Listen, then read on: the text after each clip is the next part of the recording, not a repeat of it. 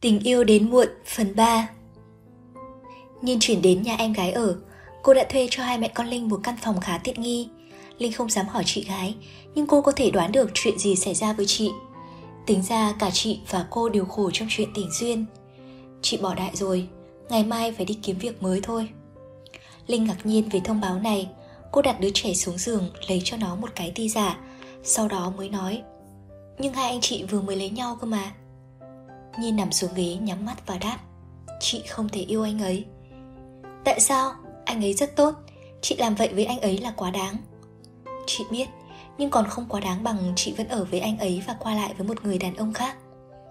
Linh nhìn qua chỗ khác, Cô hỏi, Anh ta là ai? Nói ra em cũng đâu có biết.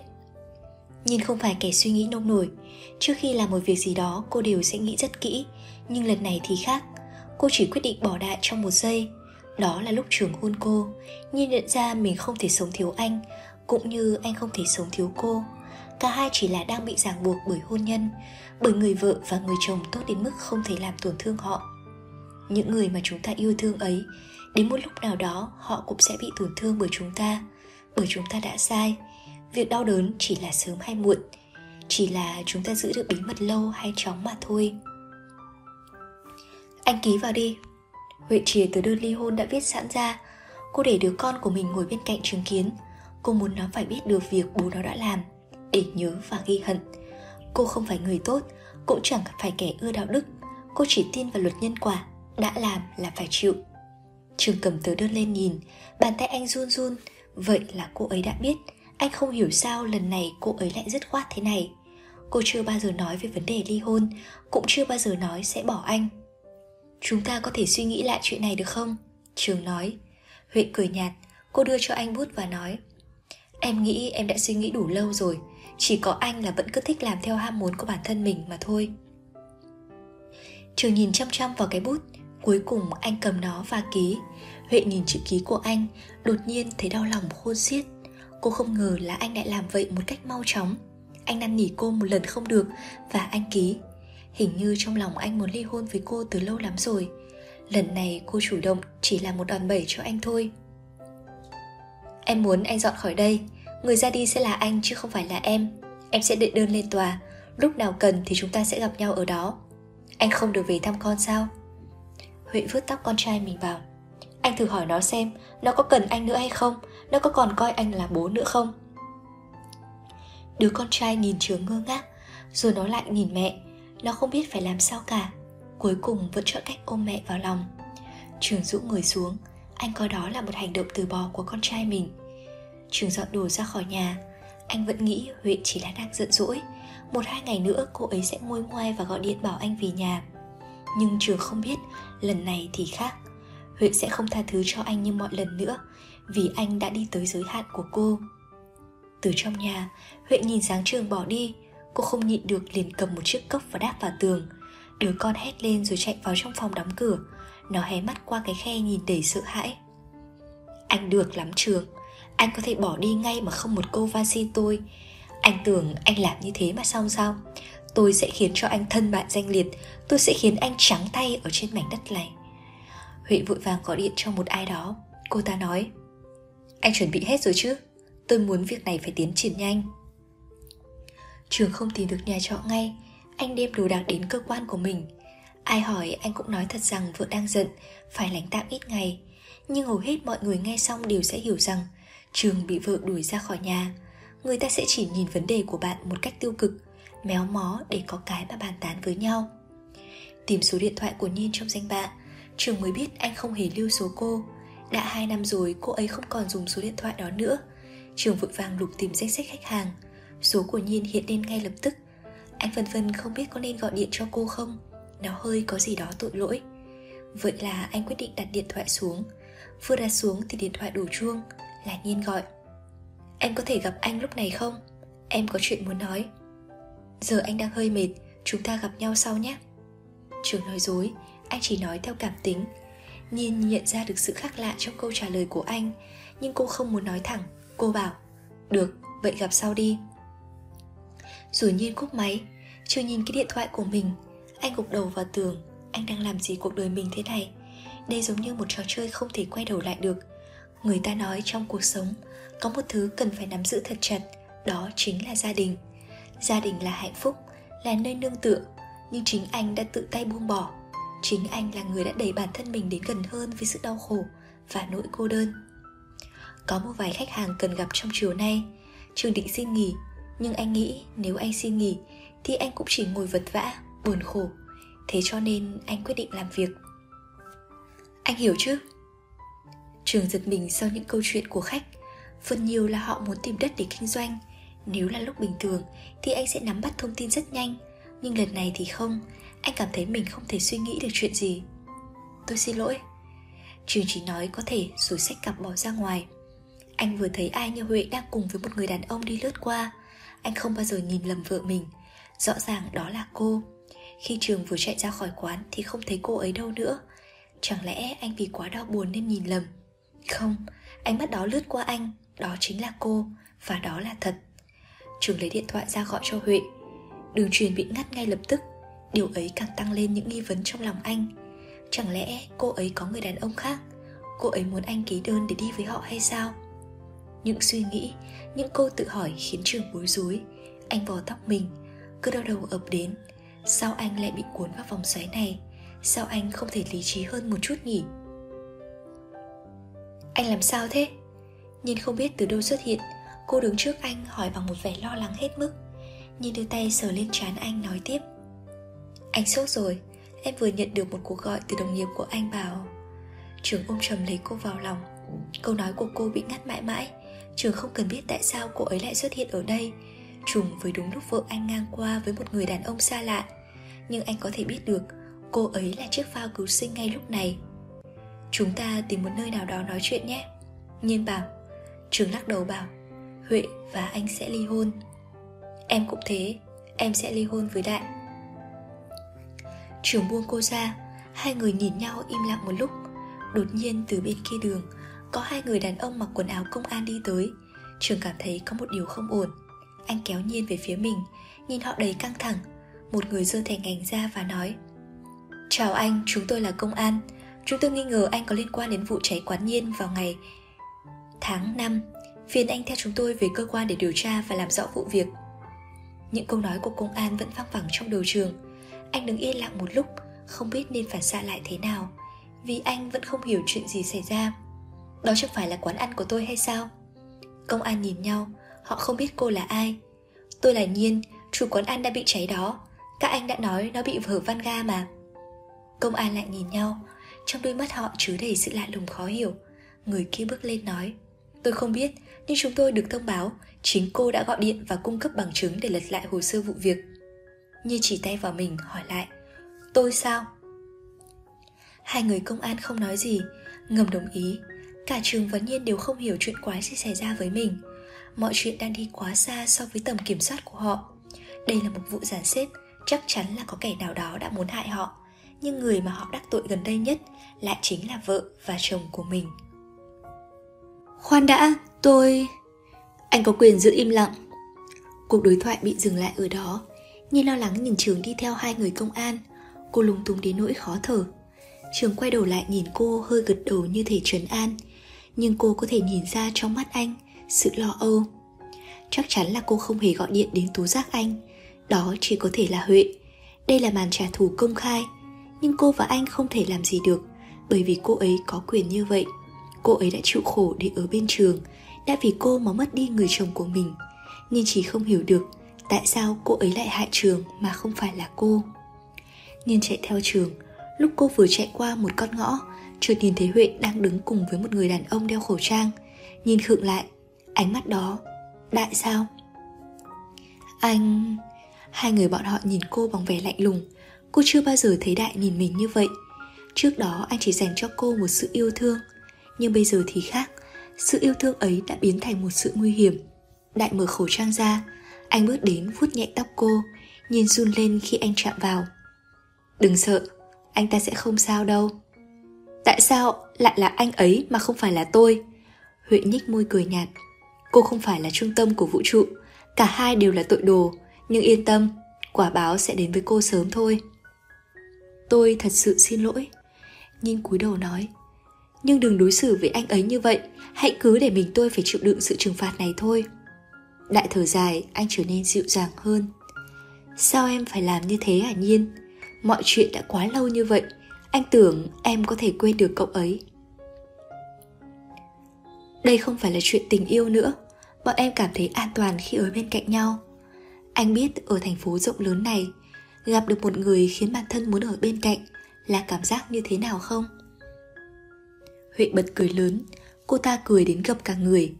Một lúc sau, cô ta mới đáp trong cơn cười chưa dứt của mình. Cô đang nghĩ rằng mình là người lương thiện. Ai quan tâm các người thế nào chứ? Ngoại tình thì vẫn là ngoại tình thôi. Tôi sẽ không để anh ấy bị bắt đâu. Được thôi Huệ cười đáp. Nhiên liếc nhìn Đại. Cô không nói gì rồi bắt một chiếc xe gần đó. Đại nhìn theo cô vẻ tiếc thương. Trên mặt anh trở lại với sự nguy hiểm. Cô ta đã mù quáng đến nỗi không nhận lấy sự tha thứ của anh. Điều ấy khiến Đại như bị xúc phạm. Anh quay ra nhìn Huệ nói Bước tiếp theo là gì? Anh biết mà, cứ làm theo ý của anh cho phải. Công an nói với Trường rằng, Nhiên đã cung cấp ngày giờ anh gọi điện cho một nhóm xã hội đen để thuê đốt quán. Số điện thoại của Trường, Trên camera quán thu được cũng bắt gặp được một nhóm xã hội đen này Ngang qua trước đó một giờ. Tôi đã nói là không phải tôi gọi. Thế lúc đó anh đang làm gì? Làm sao mà tôi nhớ được? Mọi chuyện đã xảy ra quá lâu rồi. Sao các người không nghĩ đến chuyện vợ tôi lấy điện thoại của tôi? Khoan đã, Trường dừng lại. Anh bắt đầu suy nghĩ. Chẳng lẽ là vợ anh sao? Là vợ anh đã làm chuyện này. Chính cô ấy đã thuê người phóng hỏa đốt quán của Nhiên. Sao anh không phát hiện ra chuyện này sớm hơn? Trường ngẩng đầu, Anh đứng bật dậy. Hai người công an ở đằng sau chạy đến giữ anh xuống. Người thẩm vấn ngồi đối diện anh cúi xuống, Nhìn bằng một vẻ đanh thép. Ông ta gằn từng tiếng. Cậu nên nhớ, kẻ có tội không bao giờ trốn được quá lâu. Tôi không có tội. Trường lườm ông ta. Tôi chắc chắn trong chuyện này tôi vô tội. Nhưng anh sẽ không thể nào khai ra thông tin vợ anh đã làm. Hẳn là Huệ đã lường trước được chuyện này, Nên mới báo công an. Cô biết anh sẽ không tố giác cô, Dù anh có chứng cứ. Vì anh có lỗi với cô. Cô muốn nhìn anh vùng vẫy trong cái sự vô tội này. Muốn nhìn anh khổ sở, Thoát ra khỏi những rắc rối mà cô gây ra. Trường bị bắt tạm giam. Công an đến công ty của anh tìm hiểu cho rõ ràng sự việc. Điều ấy khiến cho mọi chuyện trở nên rắc rối hơn. Mọi người bắt đầu bàn tán. Cấp trên vì không muốn liên lụy đến công ty, Nên đề xuất sa thải anh. Chỉ có người đàn ông vẫn hay giúp đỡ anh là còn lấn cấn. Ông muốn nâng đỡ cho anh, Và ông không tin anh là người có tội. Với tính cách của anh, Không thể nào làm ra chuyện đó. Nhưng đa số vẫn thắng thiểu số. Lúc bỏ phiếu kín, chỉ có một phiếu phản đối. Ông không thể cứu anh được. Nhìn cố gắng thu thập các bằng chứng để giúp trường, Cô tìm đến một văn phòng luật sư để trình bày. Nhưng họ đòi tiền quá cao khiến cô lúng túng. Giờ cô đã không còn tiền nữa, Ngay cả việc làm cô còn chưa tìm được Nhìn cảm thấy thất vọng về bản thân, Xong cô không thể để trường ngồi tù được. Tại sao anh không nói rằng người gây ra chuyện này là Huệ? Tại sao anh lại im lặng khi đã có đủ chứng cứ? Trường phủ lấy tay cô xoa nó và van cầu. Đừng làm gì cả, Đừng hại cô ấy thêm nữa. Anh bị như thế này là đáng lắm. Vì chúng ta cho nên cô ấy mới phải thuê người làm thế. Tất cả vẫn là tại chúng ta thôi. Đúng, anh nói đúng. Nhưng làm sao ta có thể biết được Những chuyện như thế này liệu sẽ xảy ra nữa không? Và kể cả họ có tội Thì cô ấy cũng không thể hại người đàn ông vẫn luôn thương cô Kể cả khi rời bỏ cô. Em sẽ nhận tội giúp anh. Không được Vậy anh bảo em phải làm sao? Em không thể để anh ngồi tù được. Trường im lặng, anh nói. Anh sẽ giữ im lặng. Chỉ cần giữ im lặng thì mọi chuyện có thể kéo dài được. Đó không phải là kế sách hay đâu. Vậy em định làm gì nữa? Nhiên nhìn xung quanh, Rồi cô dướn người đến hôn anh. Cô thì thầm, Em nhất định sẽ có cách, Em sẽ giúp anh. Nói rồi cô quay người bỏ đi. Trường gục xuống nhìn bàn tay của mình. Nó vẫn còn hơi ấm của cô. Cô ấy luôn giúp đỡ anh, Dù là có khả năng hay không. Chính vì sự nhiệt tình của cô, Sự tốt bụng của cô nên anh mới bị siêu lòng. Nhưng cô ấy sẽ làm gì? Khi mà mọi chuyện đều đang bất lợi như thế này. Nhìn chạy ra bên ngoài, Cô đứng đó một lúc thật lâu. Cô chẳng nghĩ được gì cả. Trong đầu cô lúc này chỉ có sự trống rỗng. Cô nói cô sẽ giúp anh, Nhưng cô chưa có cách để giúp anh. Mọi chuyện đều chỉ dừng lại Là sự quyết tâm chứ chưa hề có phương hướng. Nhìn nhắm mắt lại, Hít một hơi thật sâu. Cô ngẩng đầu lên, Cố gắng loại bỏ tất cả những tiếng ồn xe cộ xung quanh. Cuối cùng Nhiên mở mắt. Vẫy tay gọi một chiếc taxi và lên xe. Cô nói, Cho tôi đến số nhà XY đường Hoàng Quốc Việt. Đây là địa chỉ nhà của trường, Cũng là của Huệ. Cô nắm chặt bàn tay, Móng tay cắm ngập vào thịt, Nhưng cô không thấy đau đớn. Huệ đang tắm, Bỗng thấy tiếng chuông cửa. Cô mặc vội quần áo để tóc ướt và ra mở cửa. Khi thấy người ấy xuất hiện là Nhiên, Cô đã hơi bất ngờ. Nhưng chưa kịp nói gì thì Nhiên đã vội quỳ xuống. Cô còn dùng tay tự tát vào mặt mình. Huệ hơi lùi lại. Không hiểu tại sao Nhiên lại hành động như vậy. Nhiên vừa khóc vừa nói Xin chị, xin chị hãy cứu anh ấy. Chị muốn đánh muốn giết gì Tôi cũng được. Huệ chỉ nghe đến thế Cô không đáp Lạnh lùng đóng sập cửa lại. Đây không phải là chi tiết cô lường trước được. Vậy nên cô quyết định từ chối. Nhìn đập cửa ở bên ngoài. Tiếng cô vô vọng vào. Chị không thể đối xử với trường như vậy được. Anh ấy dù sao vẫn còn là chồng chị. Chỉ cần chị cứu anh ấy, Tôi sẽ rời khỏi đây ngay bây giờ. Huệ không nhịn được liền mở cửa ra, Cô nói. Anh ta đã ký đơn ly hôn mà không cần suy nghĩ. Cô tưởng rằng cô bỏ đi là được à? Tình cảm của anh ta đã lung lay từ lâu rồi. Nhiên nắm lấy tay Huệ, Tha thiết nói. Tôi biết chị có thể lo được cho anh ấy. Giờ tôi không còn gì cả. Chị cứ hả hê và sung sướng đi. Nhưng tôi không muốn anh ấy vì tôi mà chịu khổ. Huệ hất tay của Nhiên ra cười nhạt. Ra cái vẻ tốt bụng, Cô tưởng cô làm như vậy là tôi sẽ mùi lòng ư, Tôi không phải con người dễ dàng tha thứ. Vậy tôi phải làm sao?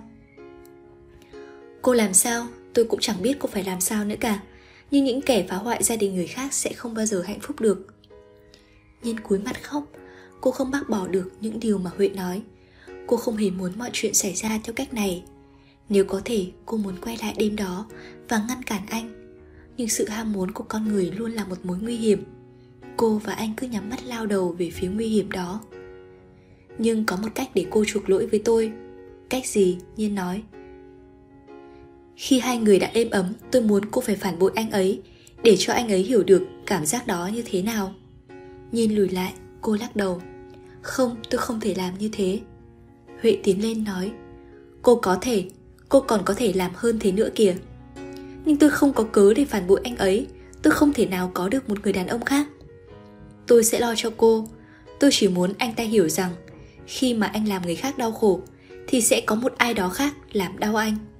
Chỉ cần cô đồng ý, Thì tôi sẽ cung cấp bằng chứng ngoại phạm của trường cho công an Và nhờ luật sư giúp đỡ. Cô không cần lo lắng gì nữa. Nhiên ngẩng đầu nhìn Huệ.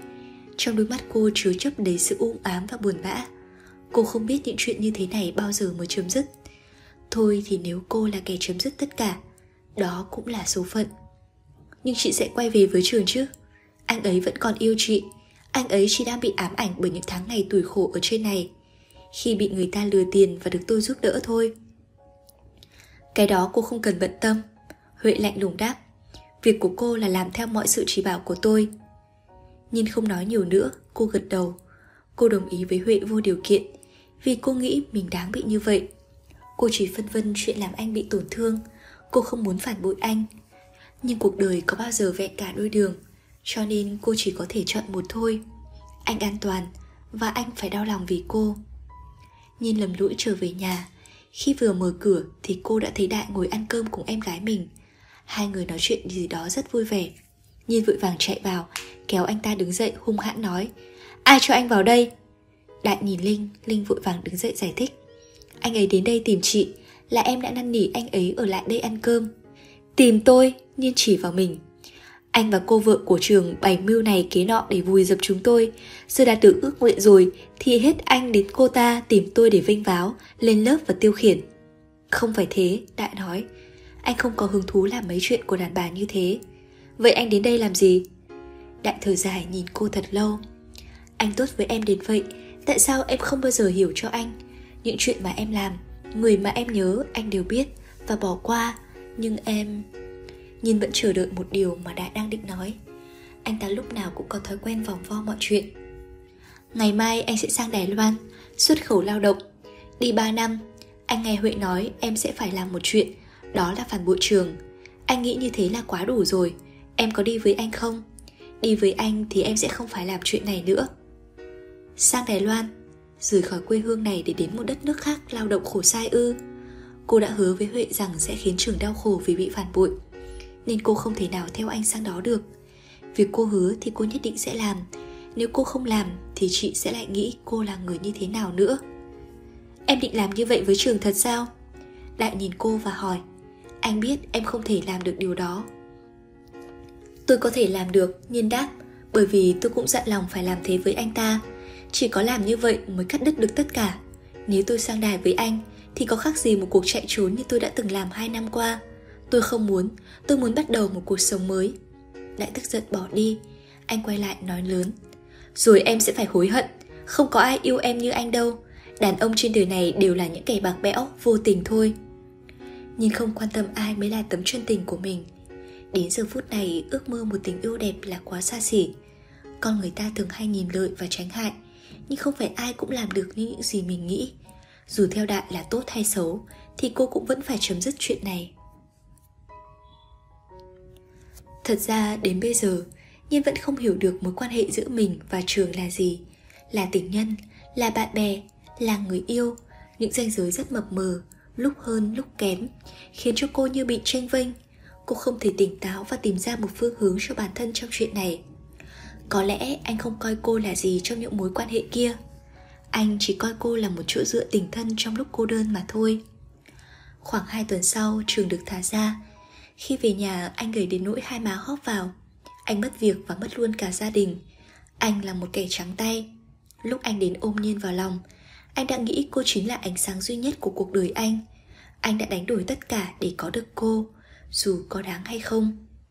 Cô nói, anh vất vả nhiều rồi anh đáp, chúng ta về thôi. Tù túng khiến cho con người ta trở nên kiệm lời đi. Cô đưa anh về lại nhà trọ năm xưa.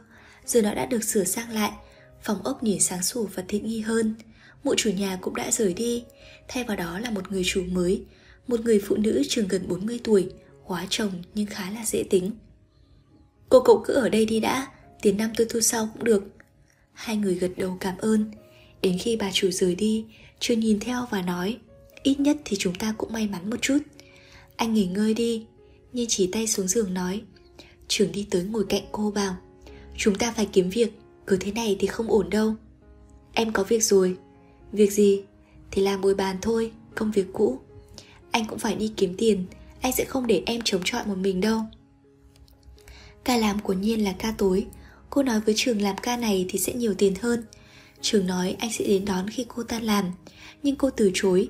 Không phải là cô không muốn Mà đây là kế hoạch cô đã vạch sẵn ra. Cô biết anh là người cố chấp. Khi cô càng cầm đoán anh làm việc gì Thì anh sẽ càng làm trái. Đến lúc anh không chịu được nữa Anh sẽ phát hiện ra công việc mà cô đang làm Là tiếp tân ở quán bar. Ở đó có rất nhiều người đàn ông xa lạ Thô lỗ, cục cằn, ham mê dục vọng. Lúc ấy cô chỉ vì xa ngã Và anh sẽ bị cô phản bội. Nhưng cô không biết bản thân có thể chịu nổi được Đến khi bị anh phát hiện hay không. Cô làm ở quán bar đó đến tầm 3 giờ sáng mới về đến nhà. Khi ấy thì anh đã đi ngủ. Hai người không được nói chuyện nhiều, Bởi lúc cô dậy cũng là lúc anh ra khỏi nhà. Ngạc nhiên một nỗi là, Anh chẳng hỏi cô tại sao. Anh không chất vấn, cũng không lên tiếng trách móc, ngăn cản. Dường như là anh đã nhận ra điều gì đó. Huệ gọi điện thúc giục cô hãy để mau chuyện này, Vì đứa con cứ luôn miệng hỏi bố. Nhưng cũng hiểu được, Huệ chỉ là trong lúc tức giận đã tuyệt tình với anh, Chứ thực ra cô ta không thể nào bỏ anh được. Người đã chung sống với cô gần ấy chục năm trời. Yêu thương cô và cô cũng yêu thương anh. Nói bỏ đi thì bỏ sao được. Có những lúc rảnh rang Nhiên lại hỏi Trường. Anh có bao giờ nghĩ sẽ quay lại với Huệ không? Dù gì hai người cũng chỉ đang ly thân thôi mà. Những lúc ấy Trường đều im lặng. Nhưng cảm thấy hình như trường vô tâm đi nhiều. Anh không còn giống như ngày trước nữa. Vì sao thì cô không biết. Hoặc cũng có thể là cô chỉ đang nhạy cảm quá thôi. Ở quán bar nhiên làm có một người đàn ông giang hồ thường hay lui tới. Ông ta lại là một người khá lịch sự. Lúc nào cô bê rượu tới, Cũng cảm ơn và đưa tiền tip thẳng thắn. Anh ta khoảng trường gần 40 tuổi, Tóc đã bạc vài sợi, Trên cổ là dây chuyền vàng rất lớn. Nhiên hay phục vụ bàn cho anh ta, Nhưng chưa bao giờ anh ta làm điều gì quá túc tĩu với cô. Thi thoảng anh có trêu chọc, Nhưng những lời nói lại rất duyên dáng Khiến người khác đều cười. Nhìn đã nghĩ sẽ dùng người đàn ông này để phản bội trường. Cô đã nhắm lấy anh ta dù có thế nào cô cũng phải làm vậy. Trong chuyện này cô không có quyền lựa chọn, Và trường cũng không có quyền lựa chọn. Nhưng anh có đau lòng không? Cô cứ cảm thấy việc anh bỏ vợ đã chẳng khiến anh đau lòng lắm. Thì với cô, anh có lẽ cũng chỉ dừng dưng đến vậy mà thôi. Dạo này anh có chuyện gì vậy? Nhiên hỏi. Từ khi ở chỗ công an về, Em thấy anh mệt mỏi và thiếu sức sống. Ai lại làm gì anh sao? Trường lắc đầu, Anh đi tới kéo Nhiên vào lòng và bảo. Anh cảm thấy sợ hãi. Rằng những người ta yêu thương lại có thể trả tù ta tàn nhẫn đến vậy.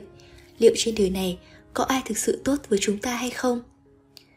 Nhưng ta là người tàn nhẫn với họ trước. Trường nghe thấy vội vàng để cô ra, Anh nói lớn. Tại sao em lúc nào cũng cho rằng Chuyện chúng ta là có tội? Tình yêu không bao giờ có tội. Chúng ta chỉ là những con người bình thường, Có yêu và có ghét. Anh đã làm hết sức mình rồi. Em nghĩ anh cần có một thời gian nghỉ ngơi. Hay hôm nay anh đến chỗ em làm nhé. Hôm nay chỗ em có buổi diễn của một ca sĩ nổi tiếng. Em sẽ sắp xếp cho anh một chỗ ngồi tốt. Em làm một quán bar như vậy có mệt không? Bây giờ trường mới hỏi cô câu đầu tiên liên quan đến công việc. Mệt hay không thì em cũng đã làm được gần một tháng rồi Anh đừng lo. Tối nay lại về muộn à? Có thể là cả đêm Nên em cần anh đến đó. Được, anh sẽ tới nhưng chắc sẽ hơi muộn. Nhiên gật đầu. Cô không nghĩ rằng hôm nay sẽ là một ngày thích hợp để đẩy anh ra xa khỏi cuộc đời mình, Nhưng nhanh chóng vẫn tốt hơn. Nếu cứ sống như thế này Thì cũng chẳng đi đến đâu. Cô không có một danh phận, Mà tuổi của cô thì cũng không thể trẻ mãi. Buổi tối trước khi vào giờ làm, Người đàn ông đó đến tìm cô trước tiên. Anh ta hỏi đích danh cô với quản lý Và nói rằng, Tôi cần cô ta phục vụ cả tối nay. Bù lại, anh ta phải trả thêm tiền. Đó là điều đương nhiên. Ở quán bar này có khoảng 5 phòng VIP cho những kẻ không thích xô bồ, Nhưng cảm thấy hơi lo lắng khi lần đầu tiên làm phục vụ phòng. Ở trong đó có những gì thì cô làm sao mà biết được, Và nếu như là ở trong phòng Thì việc gặp trường sẽ khó khăn hơn. Người đàn ông giang hồ nhìn cô bằng một vẻ sắc lẹm. Anh ta nói, Hôm qua cô đã nhét vào túi tôi cái này và Nhìn hơi cúi đầu, đó là một chiếc nhẫn có khắc tên của cô. Do mẹ cô tặng lúc bà còn sống, Cô gật nhẹ đầu. Cô nghĩ đời cô chẳng có gì thu hút một tay giang hồ. Trong lúc anh ta sắp đi Cô đã nhét vào trong túi áo anh cái nhẫn đó. Người đàn ông bật cười vẫy tay nói Lại đây. Nhìn hơi bước lại Người đàn ông lại nói Mạnh dạn lên Chẳng phải cô có ý đồ với tôi sao? Những tay đàn em mở cửa phòng bước vào. Có nhiều cô gái ăn mặc hở hang đi cùng họ. Tất cả đều tò mò nhìn cô nhưng vẫn không quên chào người đàn ông kia. Anh ta chỉ vào cô và nói Chúng mày chào một tiếng chị đi, hôm nay ta bao cô ta. Ngay lập tức, tất cả đều cúi đầu chào Nhiên bằng chị. Họ hú hét rồi kéo Nhiên lại chỗ người đàn ông, ấn cô ngồi xuống đó. Ai cũng hỏi han nhưng cô đều chỉ biết gật và lắc. Chính ra sự sợ hãi trên khuôn mặt của Nhiên lại khiến người đàn ông đó thích thú. Anh ta đưa cho cô một cốc nước suối, bảo Coi như là rượu, uống với tôi một chén đi. Nhiên cầm lấy rồi đưa lên uống Người đàn ông kia thì ngửa cổ uống hết nửa cốc rượu tây Xong xuôi anh ta đặt chiếc nhẫn lên bàn nói Nói ý đồ của cô đi Cô sợ dệt như vậy thì sao phải tìm cách tiếp cận tôi? Tôi... tôi... Đừng sợ, cứ nói đi Anh của em là người tốt. Một tay gầy còm nào đó ghé đầu vào nói Cô biết tên tôi chứ? Người đàn ông hỏi. Nhìn lắc đầu Điều này càng khiến người đàn ông thích thú hơn Anh ta bảo Lần đầu tiên tôi gặp người như cô đấy Rõ ràng có ý đồ với tôi nhưng cuối cùng lại chẳng biết tôi là ai. Được rồi, tôi tự giới thiệu. Tôi là Nam Sáu Ngón. Anh ta giơ bàn tay với hai ngón cái lên. Tôi sinh ra đã thế này rồi Nên người ta gọi tôi như thế. Cô không sợ tôi chứ? Nhiên lại tiếp tục lắc đầu.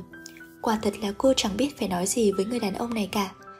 Ở gần ông ta Cô mới thấy hơi áp lực Nhưng Nhiên là người đã lăn lộn ở bên ngoài nhiều Cho nên cô lấy lại bình tĩnh rất nhanh. Cuối cùng cô rót rượu cho cả anh ta và cô. Sau đó nâng đi lên và bảo Tôi thích anh, vậy thôi. Khi Nhiên nói câu này Người đàn ông nhìn cô mất 2 giây Sau đó cười ha ha. Anh ta nhận lấy cốc rượu, uống cạn. Được, vậy thì chúng ta cứ thích nhau thôi. Nhiên mỉm cười. Những người đàn ông giang hồ ai cũng có sự phong lưu hào sảng. Trước một việc làm Trông như họ chẳng bao giờ suy tính thiệt hơn. Với họ nghĩa khí mới quan trọng. Cuộc sống chỉ có nhảy múa hát ca bạo lực và tình dục. Đó là sự tự do đến tầm 3 giờ sáng nhiên đã về nhà. Người đàn ông đó đích thân chở cô về. Anh ta khuyên cô đừng nên đi về muộn sẽ rất nguy hiểm. Chưa từng có ai khuyên cô điều gì về chuyện đi lại trên thành phố. Cũng chưa từng có ai nói với cô rằng nơi này nguy hiểm. Điều ấy khiến cho cô thấy xúc động. Cảm ơn anh. Nhiên gật đầu nói và bước xuống xe. Còn nữa, người đàn ông nói với theo, cô cũng đừng thích tôi, chúng tôi chẳng có gì tốt đẹp cả đâu. Nếu cô thiếu tiền thì tôi sẽ cho vay, không tính lãi, yên tâm bởi vì tôi thích tính cách của cô đấy. Không đợi Nhiên trả lời, Nam đã quay đầu xe và phóng đi. Nhiên không có ý định vay tiền anh ta. Ý định của cô là khiến cho Trường cảm thấy bị phản bội và quay lại với vợ. Nghĩ thì đơn giản vậy nhưng mà quá khó. Nhiên quay người đi tới phòng trọ. Cô ngáp dài vì buồn ngủ. Khi vừa mở cửa ra, cô nói vội với Trường dù biết anh đang ngủ. Sao anh không khóa cửa phòng? Nhưng khi cô bật điện lên thì một cảnh tượng thật sự kinh khủng đập vào mắt. Những gì mà cô nhìn thấy, có lẽ cả cuộc đời cô sẽ không bao giờ quên. Trên chiếc giường mà cô vẫn ngủ cùng anh hàng ngày là Trường và bà chủ nhà trọ. Hai người họ cũng bất ngờ nhìn cô, khuôn mặt thất kinh không nói lên lời. Lần đầu tiên Nhiên hiểu được cảm giác bị phản bội của Huệ. Có lẽ người ta nói đúng, đàn ông như Trường đã ngoại tình một lần thì chắc chắn sẽ có lần thứ hai. Và dù anh ta có kìm nén bao nhiêu, cũng chỉ là chưa tìm được một ai đó để mình ngoại tình thêm lần nữa thôi. Đáng ra khi gặp lại anh ở nhà hàng, khi anh hôn cô cuồng nhiệt, cô đã phải biết anh chẳng phải là một người giỏi kìm nén dục vọng của mình cho lắm. Nhưng bất ngờ nhất vẫn là suy đi tính lại bao nhiêu ngày, cô lại chính là kẻ bị phản bội, chứ không phải là anh. Trên đời này chuyện quái gì cũng có thể xảy ra được. Nhiên, khoan đã. Trường vội vàng trong cái quần vào chạy đến chỗ Nhiên. Tôi không cần phải nghe gì nữa cả, mọi thứ đã quá rõ ràng rồi. Nhưng em phải bình tĩnh lại, đây là một sự cố. nhìn quay phát lại, cô nhìn thật sâu vào trong đôi mắt của anh.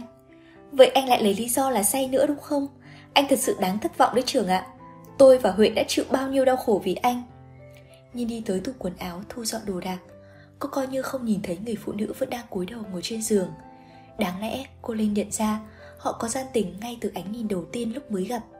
Đáng lẽ cô nên nhận ra một người phụ nữ khóa chồng sẽ thiếu thốn tình cảm đến mức nào. Đáng lẽ cô nên nhận ra từ sớm. Lý do vì sao bà chủ nhà lại cho cô và trưởng nợ tiền trọ. Nhưng vậy còn kế hoạch của cô dành cho anh.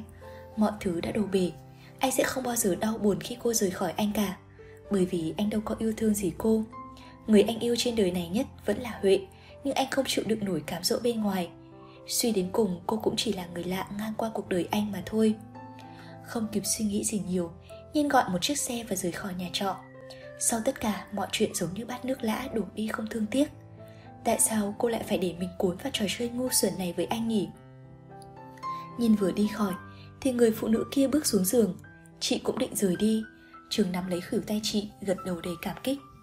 Xin lỗi chị. Người phụ nữ chỉ lắc nhẹ đầu không nói. Chị bảo, Cậu đã phạm phải một sai lầm lớn trong đời rồi. Hãy lấy đây làm bài học. Tôi hiểu được hạnh phúc gia đình như thế nào Nên mới giúp đỡ cậu. Tôi sẽ không gây trở ngại gì cho việc làm ăn của chị chứ. Có lẽ là không, mà có thì người ta vẫn phải thuê nhà để ở thôi. Cả hai im lặng một hồi, trường vẫn trầm tư sau sự tức giận của nhiên. Không phải là anh đang lừa dối cô, đây chỉ là một kế hoạch mà huệ thúc ép anh làm. Cô ấy nói, đây là cơ hội duy nhất để anh quay về, và anh chỉ có thể làm như thế. Trường biết, nhiên đã phải cố gắng nhiều cho chuyện tương lai của hai người, kể cả có phải phục vụ ở quán bar nhưng anh còn một đứa con và một người vợ đã theo anh từ thuở anh chẳng có gì. Anh không thể phụ bạc cô thêm nữa. Vợ cậu sẽ đến đây lúc nào? Có lẽ là tầm giờ chiều. Tôi sẽ gửi tiền lại cho chị.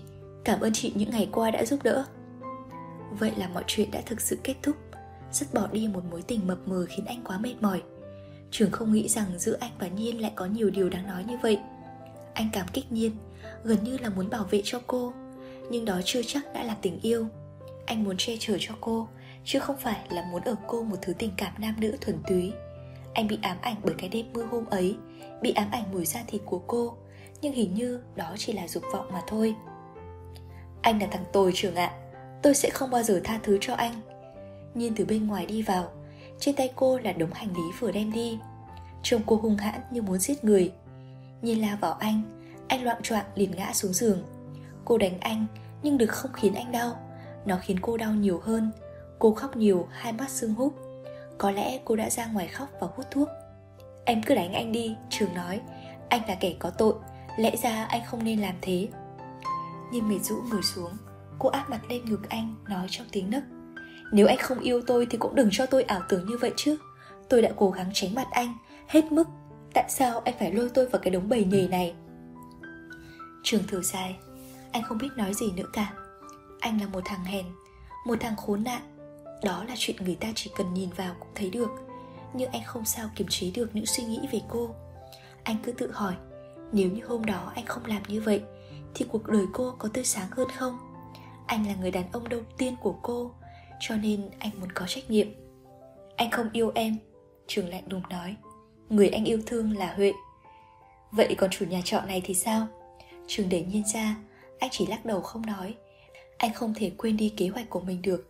Đó là làm cho cô đau khổ. Em đi đi. Lần này thì anh không muốn nhìn thấy mặt em nữa. Chúng ta đoạn tuyệt. Anh đã hết hứng thú với em rồi.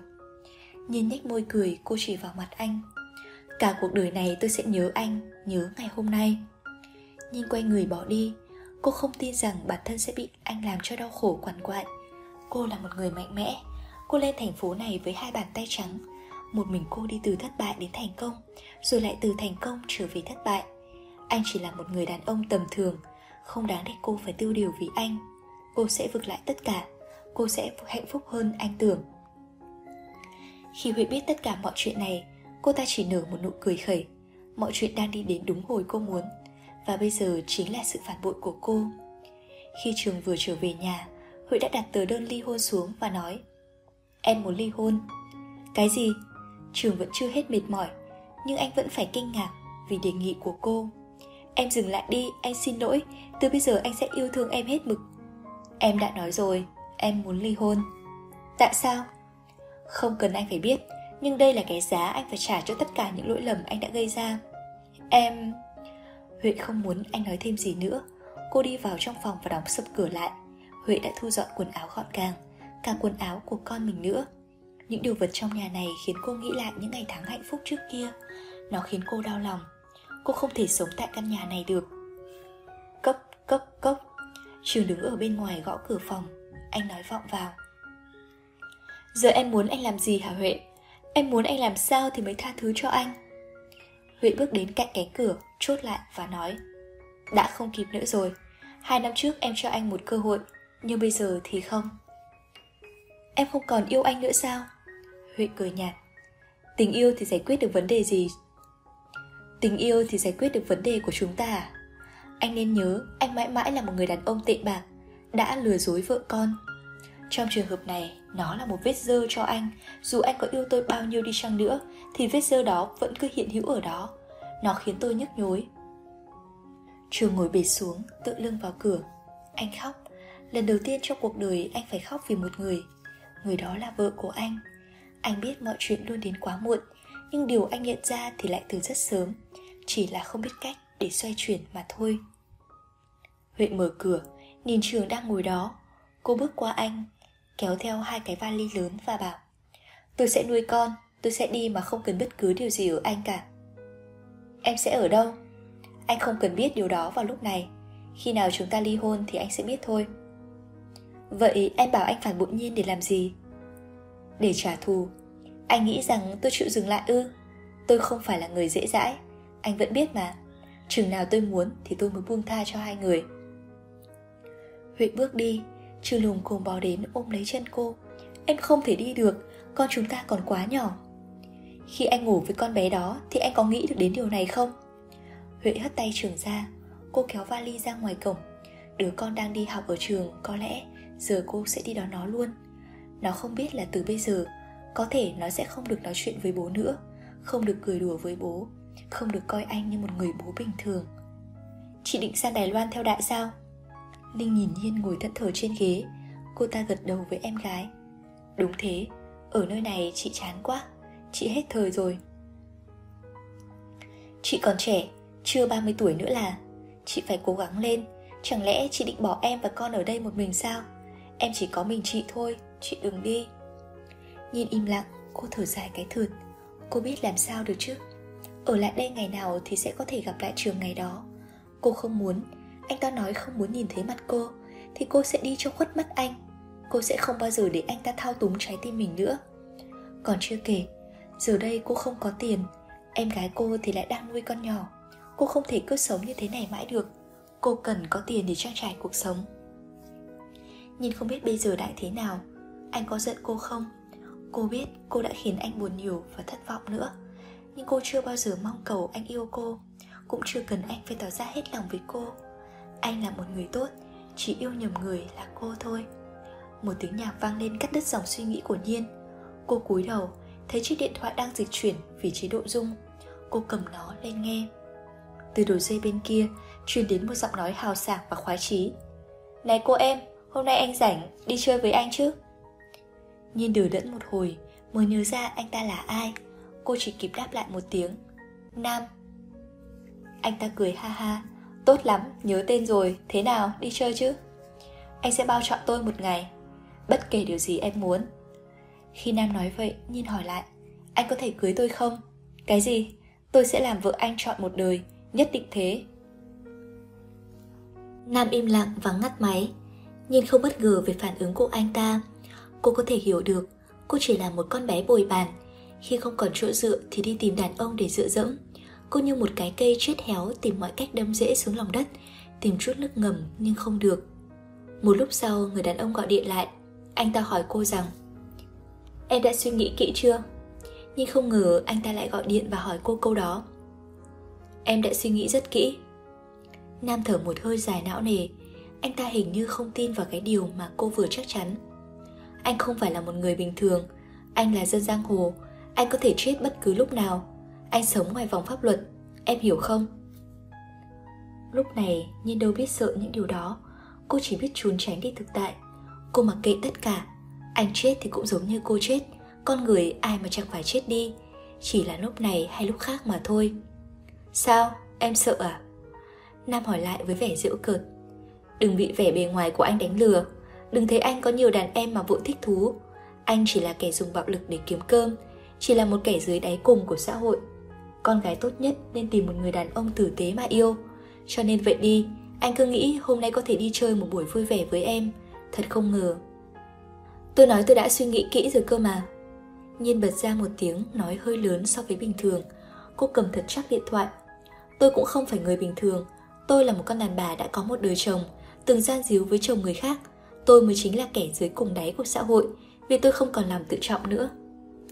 Nói xong, đầu dây bên kia còn vang lên tiếng thở. Nhìn hồi hộp chờ đợi phản hồi của anh, Chẳng lẽ anh ta giận rồi sao? Nghe nói anh là một kẻ phóng khoáng, Nhưng lại cũng dễ dàng tức giận Nếu nó nằm trong những giới hạn mà anh đặt ra. Có lẽ anh không thích để một người con gái khác hét vào mình như thế. Em không yêu anh, đúng chứ? Nam hỏi. Phải. Được. Ít nhất thì anh đây cũng muốn có vợ rồi, Không yêu càng tốt. Cái sự chóng vánh kiểu này như đã quá quen rồi, Đâu phải là lần đầu cô vội vàng cưới một ai đó. Cô không còn tin vào tình yêu nữa, Nó chỉ là một thứ vớ vẩn, Đầy khốn khổ. Nam vẫn đến đón cô đi chơi một ngày, Anh ta dẫn cô đi mua nhẫn cưới, Chọn váy cưới. Thật không ngờ là buổi đi chơi lại trở nên như thế này. Ngồi trong xe của Nam nhìn hỏi, Anh có thấy mọi chuyện quá nhanh không? Không hề. Nam vừa lái xe vừa đáp, Anh không thích cái gì nhù nhằng. Đến một thời điểm chúng ta rời xa nhau, Cũng sẽ phải nhanh chóng như thế này. Anh biết rằng chúng ta sẽ rời xa nhau à? Nhỡ may phải sống hết đời thì sao? Nam cười khẩy. Để anh nói cho em biết, Anh đây đã có ba cô vợ và năm đứa con. Anh chưa bao giờ để ai ở bên mình quá lâu. Anh sợ lúc anh chết họ sẽ không chịu đựng được. Như nhìn anh như nhìn một tượng đài. Anh là một người trượng nghĩa, Nhưng cũng rất quyết đoán và lạnh lùng anh không như trường. Dù còn yêu thì vẫn có thể bỏ nếu như muốn. Anh sống trên lý trí chứ không phải vì cảm tính. Nhìn thở phào một cái nói Thế thì tốt Chỉ cần khi nào sắp sửa rời xa em Anh nói với em một câu Đừng đem em đi vứt là được. Cô em nói chuyện cũng khéo quá. Vợ của anh anh chưa bạc đãi ai bao giờ. Các cô trước giờ thế nào rồi? Người có bồ, người có chồng Nhưng nói chung không còn liên lạc nhiều. Anh phải tránh điều đó ra vì kẻ thù nhiều khi coi họ là yếu điểm của anh, Mà cũng đúng thật, Số phận của anh là chết trong cô độc. Sao lại thế chứ? Nhiên dùng mình, Hai từ cô độc khiến cô liên tưởng đến bản thân mình. Tới giờ này, liệu cô có phải là một kẻ cô độc hay không? Nhưng Nhiên không biết rằng, Trường không thể quay về với người vợ yêu quý của mình được, Dù đã chọn cách tuyệt tình với cô. Đó là một minh chứng cho thấy, Không phải lúc nào từ bỏ cũng tốt. Anh ta có thể hối cải quay về, Nhưng chưa chắc đó đã là mãi mãi hơn hết vợ của trường, Huệ lại là một người phụ nữ chắc chắn, cá tính. Cô ấy là người tính lẻ, một người phụ nữ quê mùa nhưng luôn lo nghĩ cho hạnh phúc của chính mình. nên cô sẽ không bao giờ phải chịu thiệt. Huệ nhìn xuống trường đang ngồi dựa người vào tường, uống rượu, trông anh tiểu tụy, bệ rạc, tóc tai và râu ria lởm chởm. Huệ trở về nhà để lấy vài đồ thì thấy cảnh tượng này, nó chỉ khiến cô càng thêm ngán ngẩm. Giờ thì anh có thể quay trở lại với cô người tình bé nhỏ của anh được rồi. Cô đi thì cứ đi, đừng ở đó mà cạnh khóe tôi nữa, tôi nghe đủ rồi. Trường vứt cái chai rỗng ra bên cạnh, anh loạn choạng đứng dậy, đi vào phòng ngủ. Huệ đứng nhìn anh khoanh tay lại, đột nhiên cô nghe thấy có tiếng đập phá ở trong phòng. Không nhịn được liền nhích miệng cười. Đôi khi cô cũng không hiểu được tại sao chồng cô lại trở nên như thế này. Anh từng là một người đàn ông mà cô yêu hết mực. Anh từng là một người chồng khuôn mẫu, không muốn nghĩ đến ai khác ngoài cô. Hồi mới lên đây, anh và cô đã từng cãi nhau chỉ vì cô quá lo xa. Nhưng giờ nghĩ lại thì cô đã tin đoạt đúng tất cả. Thành phố có thể tha hóa con người ta nhiều đến mức chính họ cũng không nhận ra. Nếu năm đó anh không lên thành phố thì sao nhỉ? Trường đột nhiên hỏi.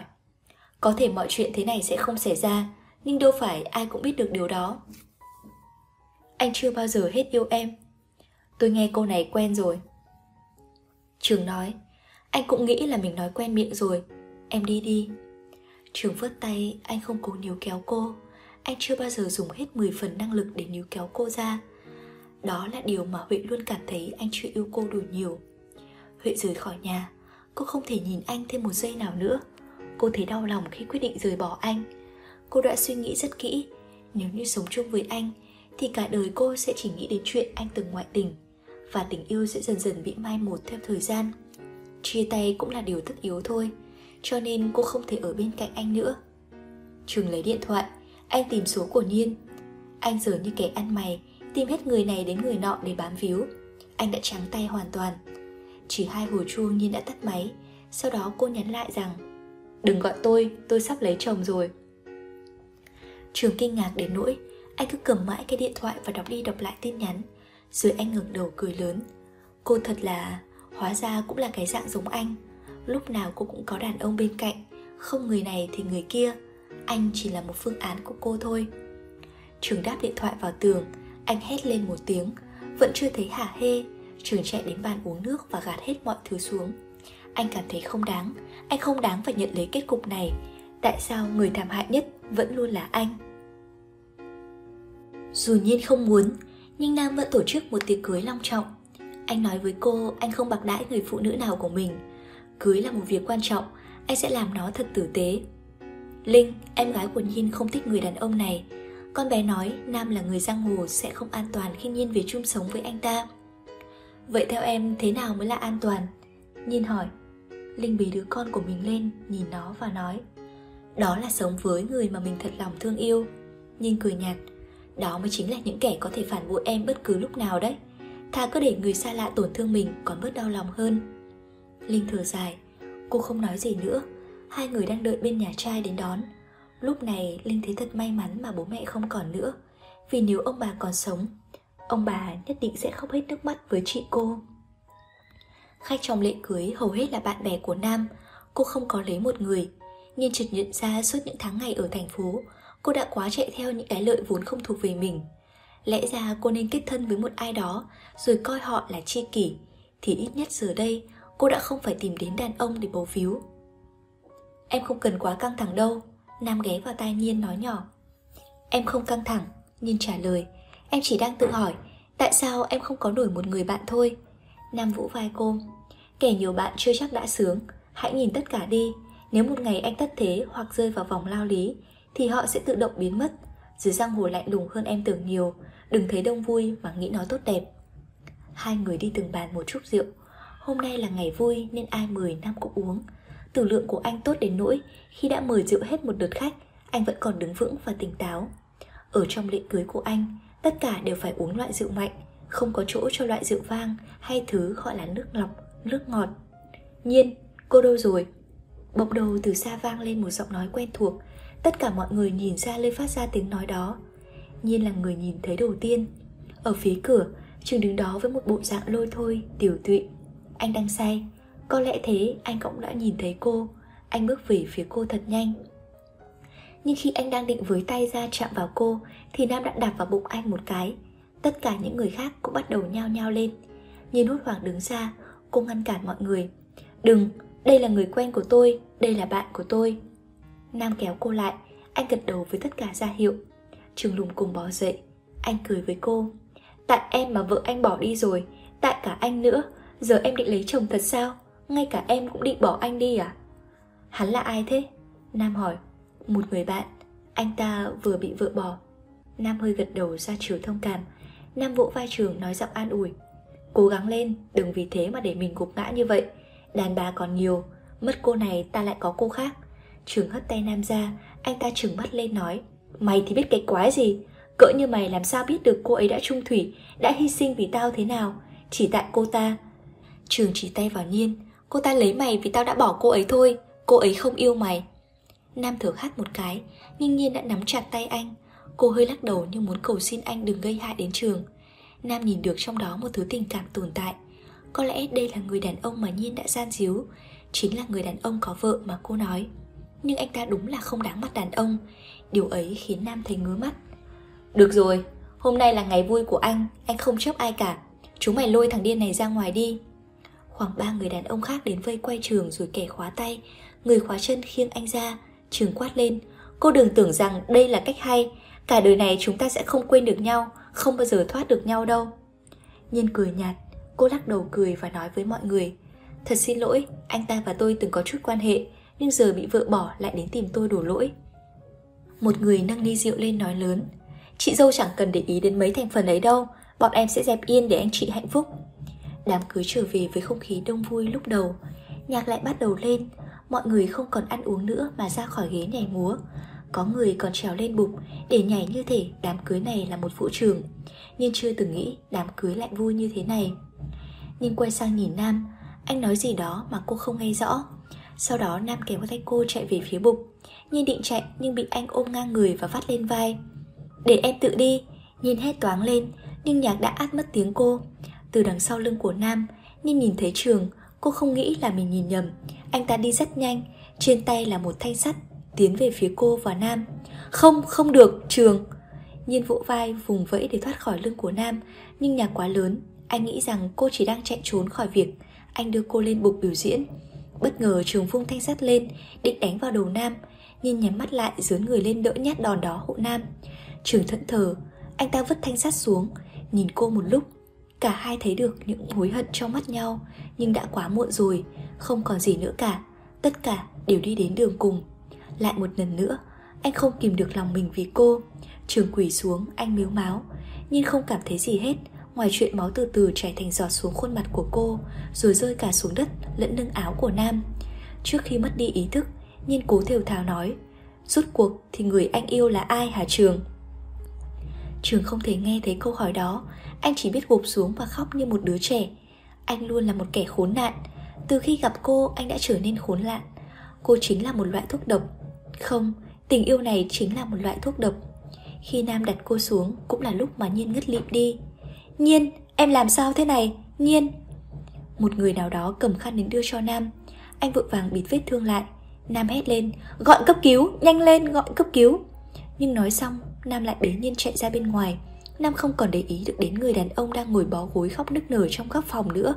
Buổi hôn lễ trở nên nhốn nháo Náo loạn bởi máu, nước mắt và tình yêu.